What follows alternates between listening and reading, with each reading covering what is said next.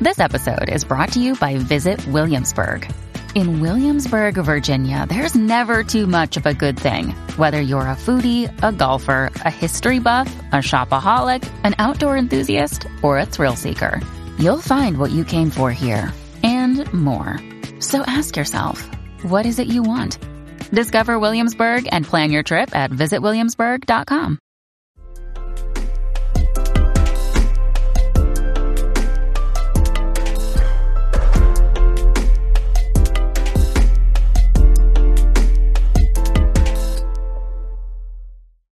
Hey guys, welcome back to another episode of Study Break. My name is Melody, and today I am here with my friend Michelle. Hi everyone, my name is Michelle, and I'm from Los Angeles, California. I'm 18 and I am a college freshman.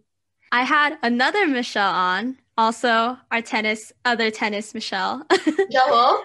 yeah, yeah, she was on here um, a while back, a year ago, probably now. Um, oh, damn. Yeah. But today we're going to talk about something that's really interesting, in my opinion. Personally, I've never experienced it before, but we're going to be talking all about moving and not just like moving from one city to another.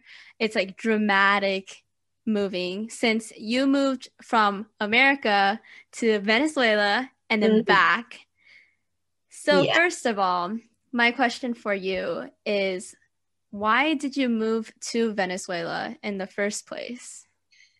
Um, my mom's family was actually there during the year that we decided to move. And that's literally why, like me my siblings, and we all just moved over there because my mom, she just wanted to move back because she actually grew up there. So she just wanted to take us all with her so we can experience Venezuela. How old were you when you guys first moved? I think I was um 11. Okay, okay. So you were pretty like well established here already, right? Yeah, I, I still was, but you know, 11, like you're still, I was still really young. So, mm-hmm. I mean, it, it was still good that I was still really young moving to a different country because if I moved right now, like it'll be t- totally different to adapt, you know? Mm-hmm. Yeah. While I was doing some research for this episode, I found out that like moving dramatically to a different country um, mm-hmm. at a young age is actually like one sort of trauma that people can have from their childhood. Really? So, yeah, yeah. It's like um, because they aren't able to emotionally grasp that change and especially culture shock and all that. We're going to talk uh-huh. more about that.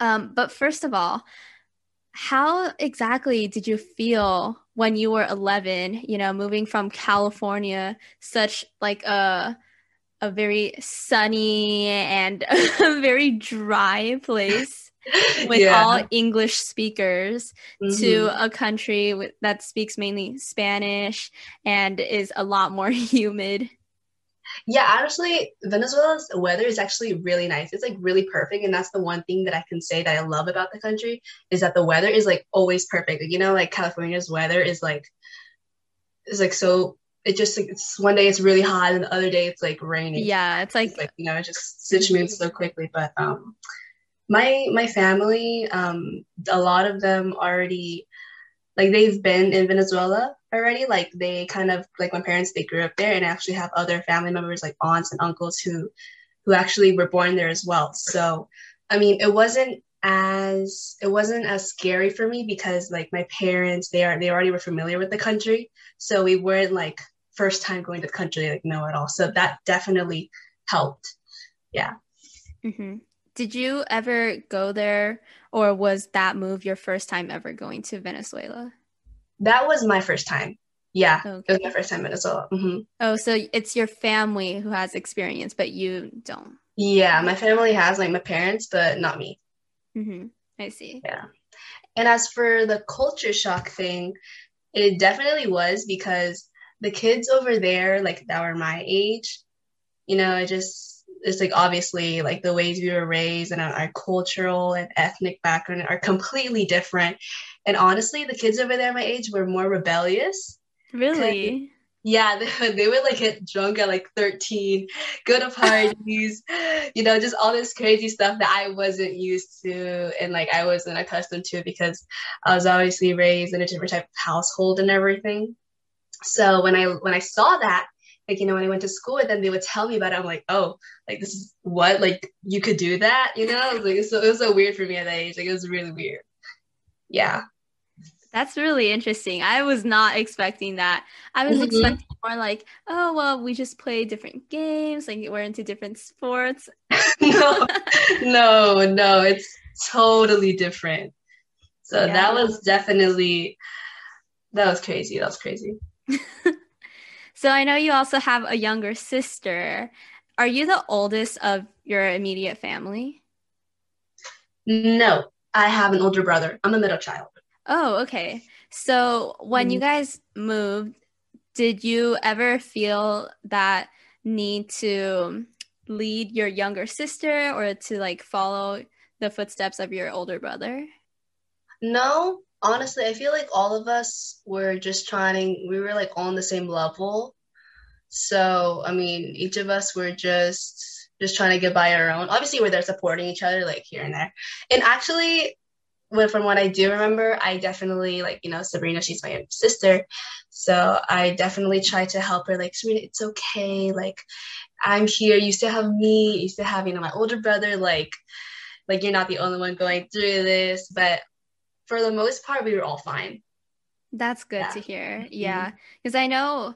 Um, a lot of people, especially when they have siblings, they have a hard time just maintaining that family life while also trying to figure everything by themselves. Mm-hmm. Yeah. And so, like, from my understanding, because I also had a friend who moved from Massachusetts all the way to California in middle school. So around 11 to um, mm. 11, 12. And then he was telling me how it was just really different, even though it's just like different states, but yeah. still, it's just like a completely different lifestyle here in California and um, just everything, you know, the people, the mm-hmm. food, mm-hmm. um, and mm-hmm. your family becomes different too. Yeah, no, that's true. Um, definitely over there, the, the culture is different. Like, and there was actually like the language barrier, obviously. Um, we actually, we start, well, I started off and like me and my siblings, we actually had three Spanish teachers, like when we first got to like the first couple of years, since we had to learn Spanish, since we going to actually start living there going to school, we had three Spanish teachers and they actually spoke English. So they helped us, you know, learn Spanish. And over the course of years and just living there for many years, like we slowly started to adapt. And that's how um, I and my siblings became fluent in Spanish to this day. So when you guys first moved, you had no knowledge of Spanish at all? Absolutely nothing. I didn't know anything about the country. I wasn't familiar at all with the culture, anything. It was just this just imagine like a small kid entering like a new world like they're not familiar with. It's just like that. Oh wow, that is really impressive yeah. actually. no, but like at a young age, like I feel like it's a lot easier to like adapt at a young age because you're still young and you're not like completely developed yet. You haven't really, you know, grown into your own character yet. As like, as right now I'm 18. If I moved like again, like if I moved right now, it'd be completely different. Like I'd feel so awkward, you know. And I feel like uh, maybe it's gonna be harder for me to adapt as well. So yeah, that's why. Mm-hmm. Yeah, definitely. And um, when you first moved, because you said like at a young age it's easier to adapt, but for me at least even at a young age i feel like i was a very emotionally connected person so leaving behind like my house my my friends and family mm, and all yeah. of that would be a very dramatic difference for me so how did you deal with all of that that's true actually i do remember being um, really sad when you're at the airport leaving saying goodbye to our family but at the same time i knew it like i knew i wasn't going to be like in Venezuela forever, you know. Like I knew that and I knew we were still gonna be like on FaceTime together and like how I dealt with like the loneliness and all those like negative feelings. I did have my my parents, they had friends over there and they had daughters our age too. So we were able to like um, interact with the girls who were our age you know, and you know, since they're from that country, since they're from Venezuela, um, they kind of helped us sort of fit in more and just kind of be more familiar with the culture and everything. And we actually did have family over there too. Like we had cousins over there. So like honestly, if you just imagine it, like it was like completely normal, but at the same time, it was like not because they did speak Spanish and like we didn't speak Spanish at all. So like throughout time, we um me and like my other my siblings, we learned Spanish and we were able to like interact with them more. And then, you know, next thing to another, it was like it just it just felt normal, you know. It felt good to be there. And that was like really, really nice. Dang, yeah, it sounds really nice. Like yeah, just it really being was. able to adjust so smoothly. That is Mhm. so awesome. And I really like how you guys all kept a very positive outlook.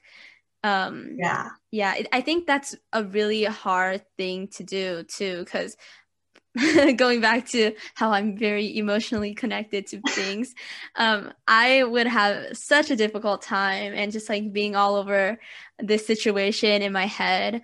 Um, so, how exactly did you cope with that? Because right now it sounds like you kind of automatically had that positive outlook, but I'm sure it was like a process of getting there.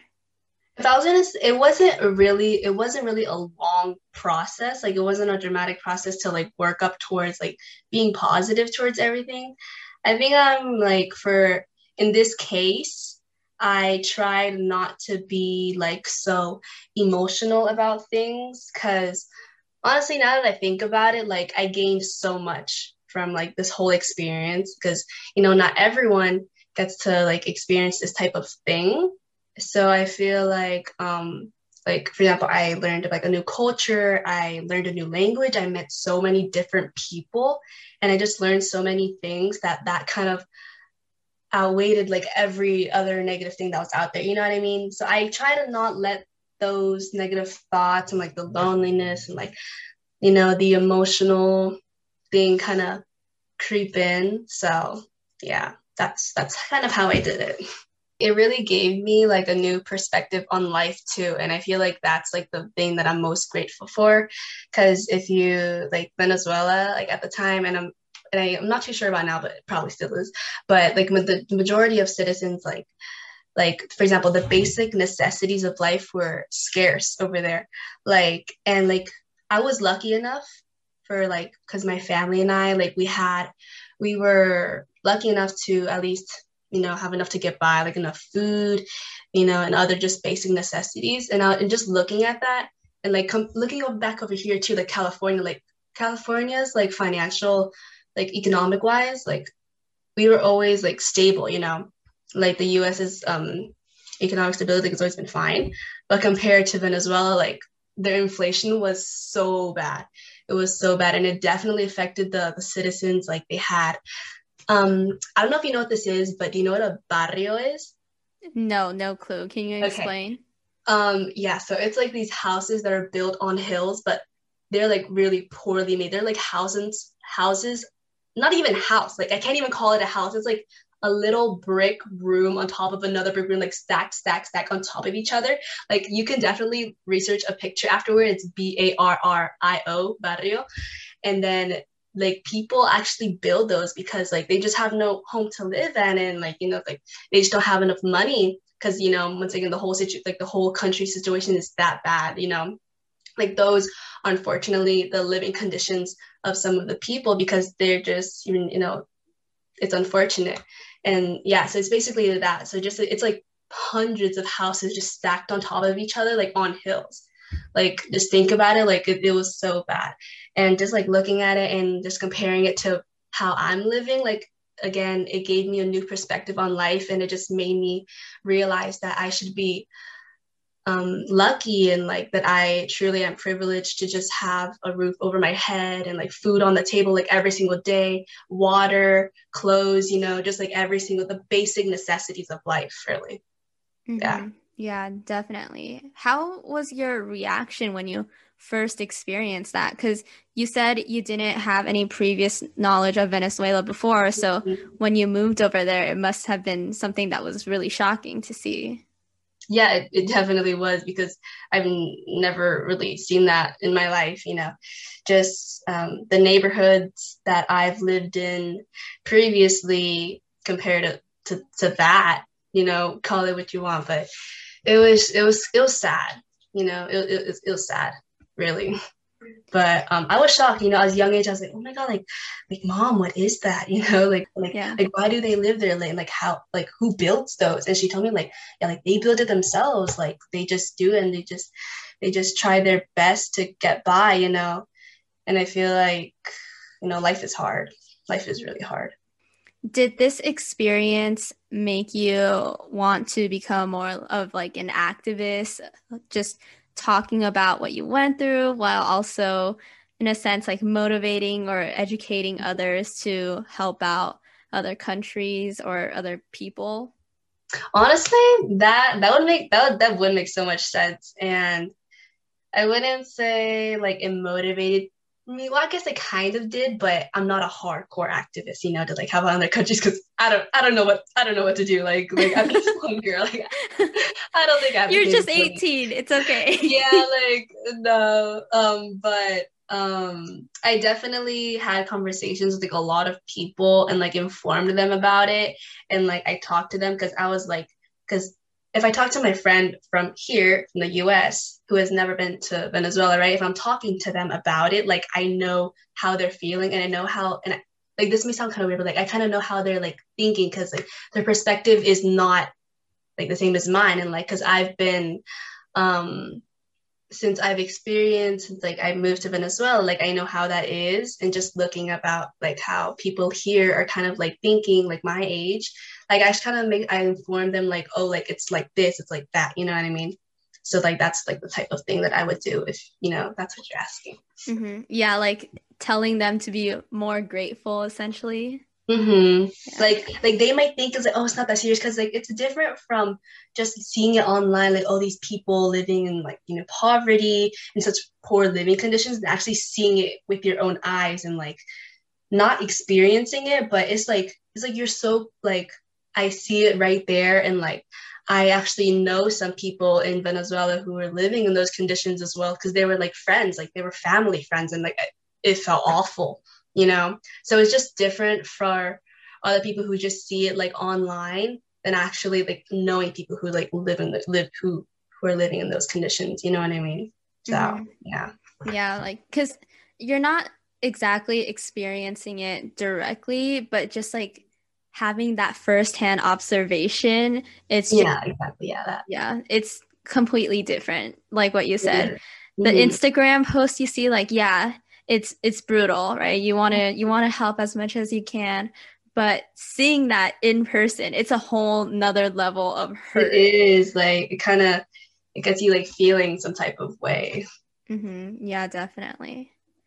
Um so while we're talking about the differences you see between venezuela and america mm-hmm. what were some of your expectations that you had for the country before moving there? I didn't think much of it, uh, but when I first got there, that's when like I saw seeing many many differences than what I was used to. Just like obviously the culture itself and the people, like how they how they like treat you, like how they kind of um, introduce themselves, like you know, like you know when they like say when they introduce themselves over there, they like give like a kiss on the it's like a cheek on a cheek. Do you know? Have you seen those? Yeah, right? yeah. Like hola, like besos, you know, like they do that. Mm-hmm. And so when I first I was like, oh, what what are we doing? Like, what is this? You know, because here in America, you know, we, we don't touch. We don't like, we like, especially now, like obviously the corona, like we're not gonna touch each other at all. But usually it's just like, oh hi, you know, just wave yeah. there, there. But over there, like, um, people who are kind of acquaintances as well. They kind of like, hola, like, like they get a kiss on the cheek, this and that. Mm-hmm. So that was definitely one thing. I was like, oh, like what is this? You know, like kind of cute. You know, I have that. a question. Yeah. So when you moved back to California and you had to greet people, did you like stop yourself when you were about to like get the cheek? No, no, no. I, I, good thank God that that I I never I was, I was like hello like about to give them a kiss like no they, they looked at me like what what are you doing like no good thing I did not have to I didn't I wasn't stuck with that like it wasn't like um a habit of mine you know mm-hmm. like I, I was aware like yes I'm in the U.S. and people do not greet each other like this you knew you knew mm-hmm. yeah and so um going back to the whole expectations thing, one thing that was really shocking was um, the majority of the living condition in Venezuela. And mm-hmm. you mentioned to me that you also were in the midst of a lot of various um, political and economic mm-hmm. changes, including yeah. protests. So yeah, yeah. So okay. go go ahead and share that story. Let's okay. Let's go down to that. So, uh, if I'm gonna say what year was this, um, I think it was 2015. I'm not too sure, but maybe within like maybe 2013 to 2015, after um the president Hugo Chavez died, right? So then another, you know, the uh, he we got placed with another president, and his name is um, Nicolas Maduro and the country was still kind of eh, like with Chavez, with the previous president, but even with Maduro, it was like even worse. So like the citizens just really opposed of the government, and like that's when like the country had this big political downfall. And I lived in a building, right? Uh, I lived on the very top, top floor, and I remember this one afternoon where um where the citizens and like the the armed forces, like the police, the police, like the arm, whatever, all those, they would be throwing tear gas at each other. Like they were basically protesting, you know, because they didn't they didn't like the government. The government was like corrupt. You know, the economy was sucky. Like like the their living conditions were like I can't even call them living conditions. You know what I mean? Because they weren't they really weren't living. They were just doing as much as they as much as they can to to get by. So they were rioting, protesting, and you know, in those types of situations, like all that chaos happening, other people they they want to take advantage of like little businesses that are around. So like they would loot, they they they, they um began to loot the businesses, you know, looting and all that stuff. This sounds and, very familiar. Yeah, mm-hmm, exactly. Um, yeah, and then the you would see like these army come out with tanks, like not even yeah, I think it was like a tank with like, with this hose, and they were like hosing down the citizens, and like I'm like I'm witnessing with it. One is like what the actual heck, you know? How old were you? Mm, younger than 15, like 11, 12, 13. Oh my yeah. gosh. And that must have been like kind of traumatizing, just witnessing everything. Yeah, I was gonna I was I was actually gonna mention that because people would say like, oh, how are you not traumatized like right now? How are you like oh so okay talking about it, you know, like as of like right now, like how I'm talking about it now. And I've I I kind of say like I've um I've kind of been through stuff already and I'm kind of the de um desensitized yeah desensitized that's the word um, of all that stuff. So i'm kind of like okay with that. I'm okay with like talking about it sharing like getting like getting down with it real with you you know? So and i remember like as the tear gas like kind of like floated up in the air and like i remember like how that kind of felt. Like it, it's it's a horrible feeling. Like i don't want anyone to feel like so like, you actually experienced tear gas yeah but not directly like i wasn't down in the street of course not like of course i wasn't down there i was just like at home but i was like watching everything like right below my window like on the streets like the police were throwing the tear gas at the people spraying them down with hoses like animals like like what what the hell you know?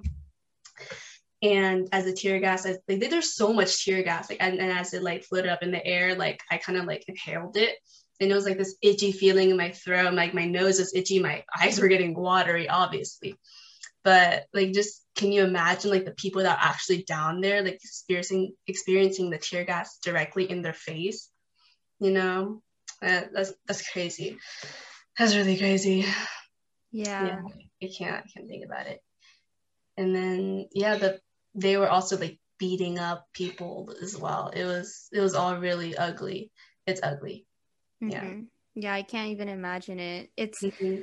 like just hearing that is like i don't know it's it makes me kind of go speechless because like mm-hmm. I, I don't know what else to say you know yeah it's no like, it's like just like another unfortunate world crisis that you would see like you know online like on facebook or whatever yeah but, but it's so different because not only did you experience it but being involved directly in that situation like having seeing the protest right below your feet it's like a whole new sensation mm-hmm. you know yeah and, and, even like friends from school that i like that i went with in venezuela like even they were like participating in in those types of protests as well so it was like really dangerous but you can really see like how um kids at those ages how how courageous they are you know like how like the the amount of courage and bravery it takes to really do that because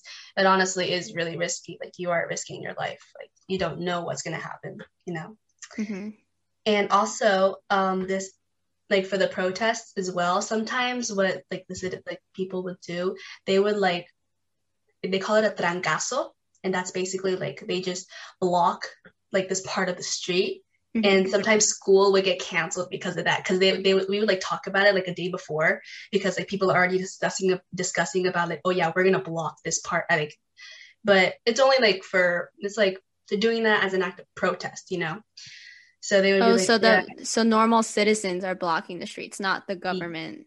Mm, no, not necessarily, but um, you but because of that, you know, the the blockage, like you you already know like the police is like they're gonna come and it's really dangerous if they come like they're literally they're the enemy. So it was just not safe for us to go to school. They're like oh yeah so school's canceled for the next day. And so and sometimes they go on and on like oh yeah school is canceled for the next week the, the next thing you know next the next month next two months three months and like it just goes on you know? So you can see like how bad that escalated. Mm-hmm. Going back to when you said you talk so freely about it because you're like desensitized in a sense, I feel like that's something that a lot of people can understand to a certain extent, especially in the current world because yeah. of just everything going on, even though it's completely different from your situation where you were like there. But I feel like I just wanted to clarify this to those listening because desensitization, a lot of people associate it with like just being numb to things and just not caring anymore, which I think is mm-hmm. completely false. No, yeah, it definitely wasn't that. I think it was just because it occurred so often. Like I was like so used to it already. Like this was this is how it is. Like you know here in Venezuela, you know that's just how the thing how the things worked and stuff. You know, so I think like that was most but like I was used to it. Like I was I was like, yeah, like this is happening. Like it's it's unfortunate, but like it is what it is, you know? It's especially hard since you don't have that control. Like you want it to go away, but there's not much you can do. So you have to just live with it and essentially become desensitized after that period of grief almost. Yeah. Yeah. Mm-hmm. Yeah. Yeah, it is it's a very unfortunate thing and the fact that it's happening almost like globally now too it's just like every mm-hmm. single place has some sort of issue yeah i mean you know the world isn't perfect like i feel like it's gonna happen sometime or another you know it's just humans are crazy i don't know yeah it's just it, it sucks. It sucks. There's nothing to do about it, and that's the worst mm. part. Yeah.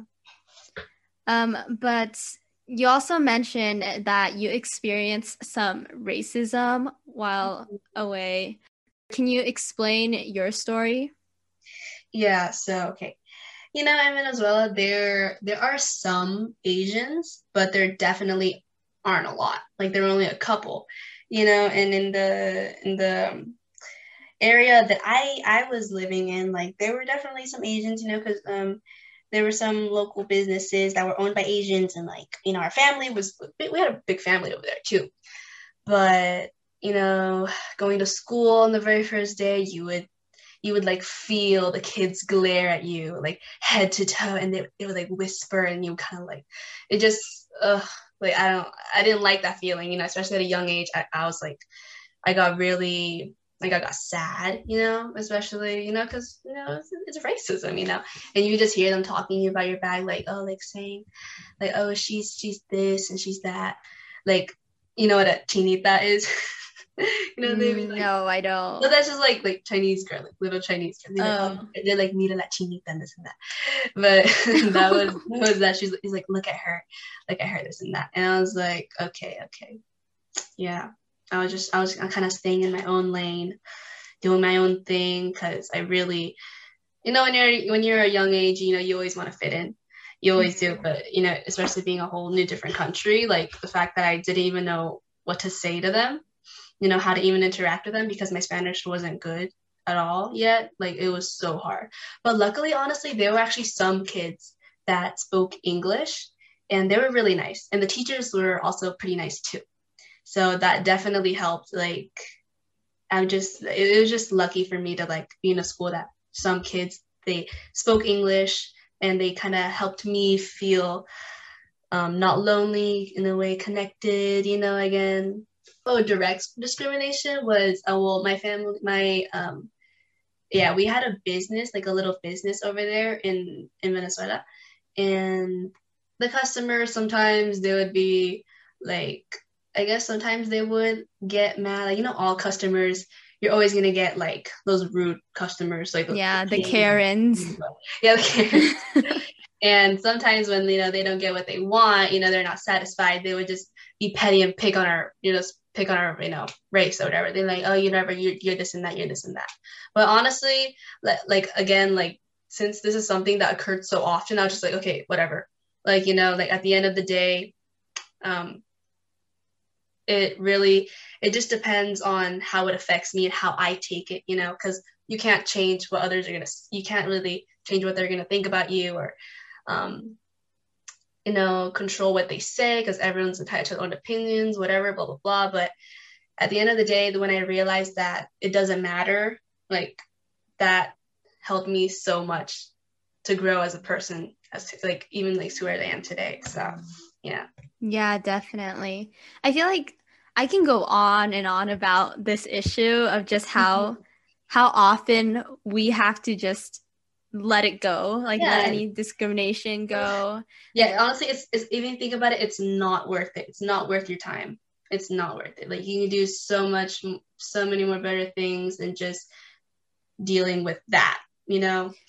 Yeah, I think there is that sense of like, oh, you should move on. But also the fact that it exists bothers me so much. And that's the one thing like I will completely understand if people like remember a traumatizing racist experience because it's like it's a huge problem. And yeah.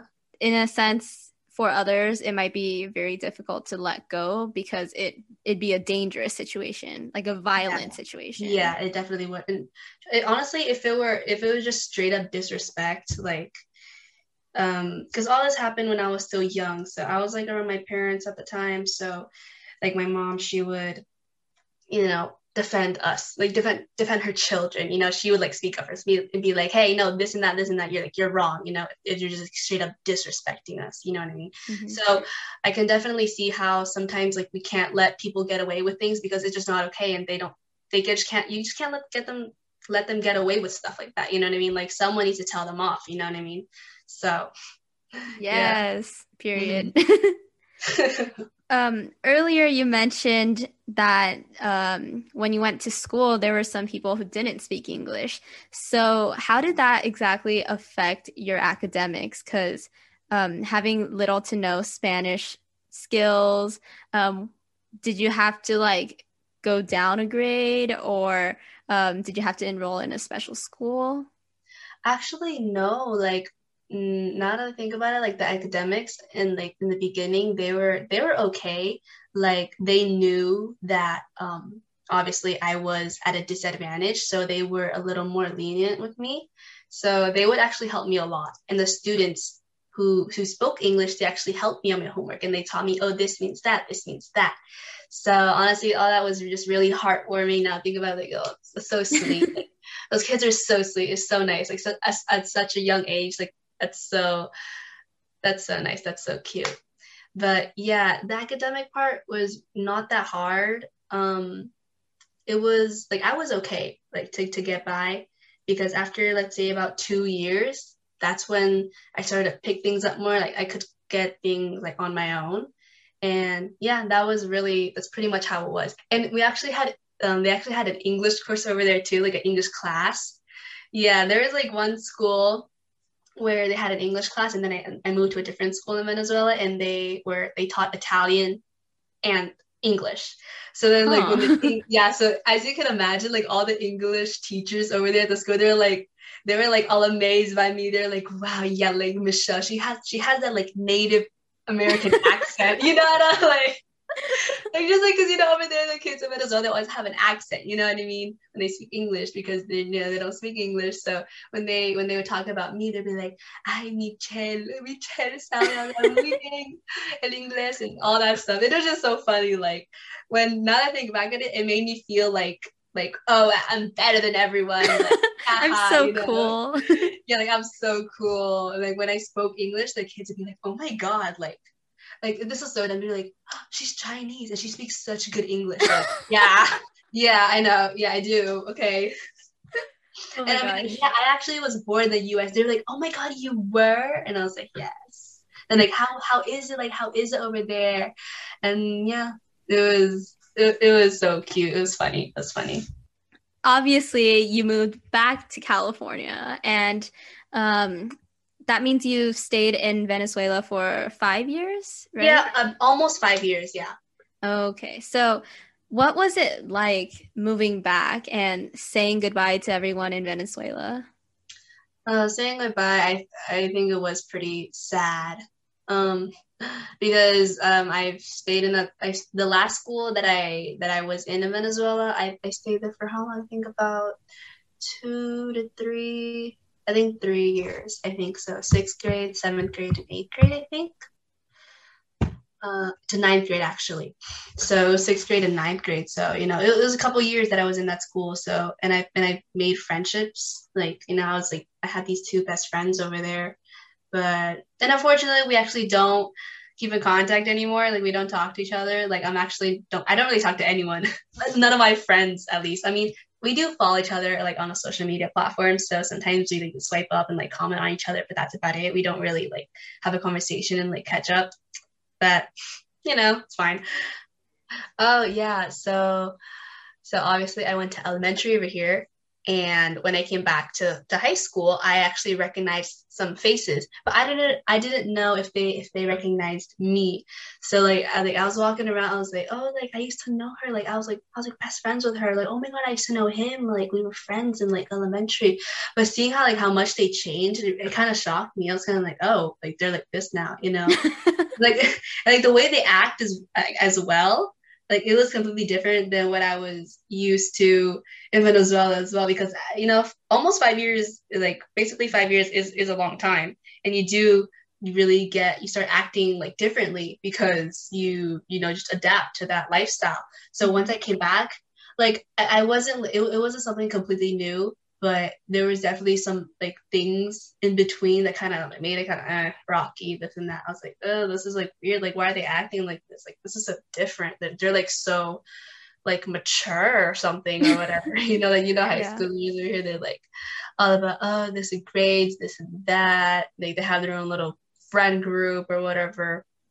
So I, tr- I think I tried reaching out to some people and they're like, oh my God, I do remember you. And like, oh yeah, you moved here to Venezuela. And I was like, yeah, I did.